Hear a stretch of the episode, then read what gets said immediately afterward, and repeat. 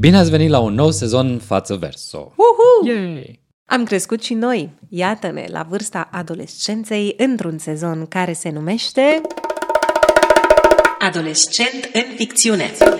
Și am zis să o ținem pe a noastră, adică și bine dispuși și în lumea ficțiunii. Am luat la răsfoit literatura pentru adolescenți, cea etichetată anume la această categorie și pornind de aici, ne-am oprit asupra unei puzderii de teme. Istorie, filozofie, jocuri video, fantasy, literatura altor generații, repovestiri și scriitori pentru literatură pentru adolescenți. Tot meniul.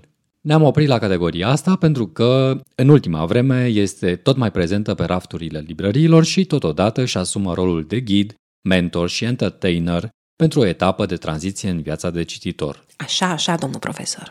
Continui.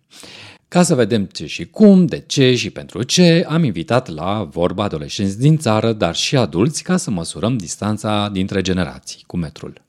Și nu ne-am oprit doar la vorbă cu adolescenții, ci le-am dat și o foaie digitală să ne lase o impresie despre temele discutate. Poate a uitat să ne spună ceva la interviu. Textele scrise de ei și păstorite de scriitoarea Adina Popescu vor fi de găsit pe site-ul fațăverso.ro, fatacratimăverso.ro, împreună cu episoadele de podcast. Chinurile facerii acestui sezon ne-au prins în plin festival Young Adult, cum se mai spune, adică festivalia, așa îi spune organizatorul, librăriile Cărturești. Ne-am întins noi microfoanele și pe acolo, dar nicio grijă le-am recuperat. Și uite așa, unul câte unul, s-au adunat 10 episoade bine dispuse în buna tradiție a casei.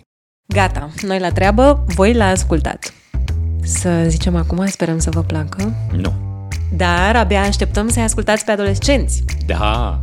Adolescent în ficțiune este un proiect față verso, cofinanțat de Administrația Fondului Cultural Național, realizat în parteneriat cu librăriile Cărturești, Institutul Polonez din București și Muzeul Național al Literaturii Române.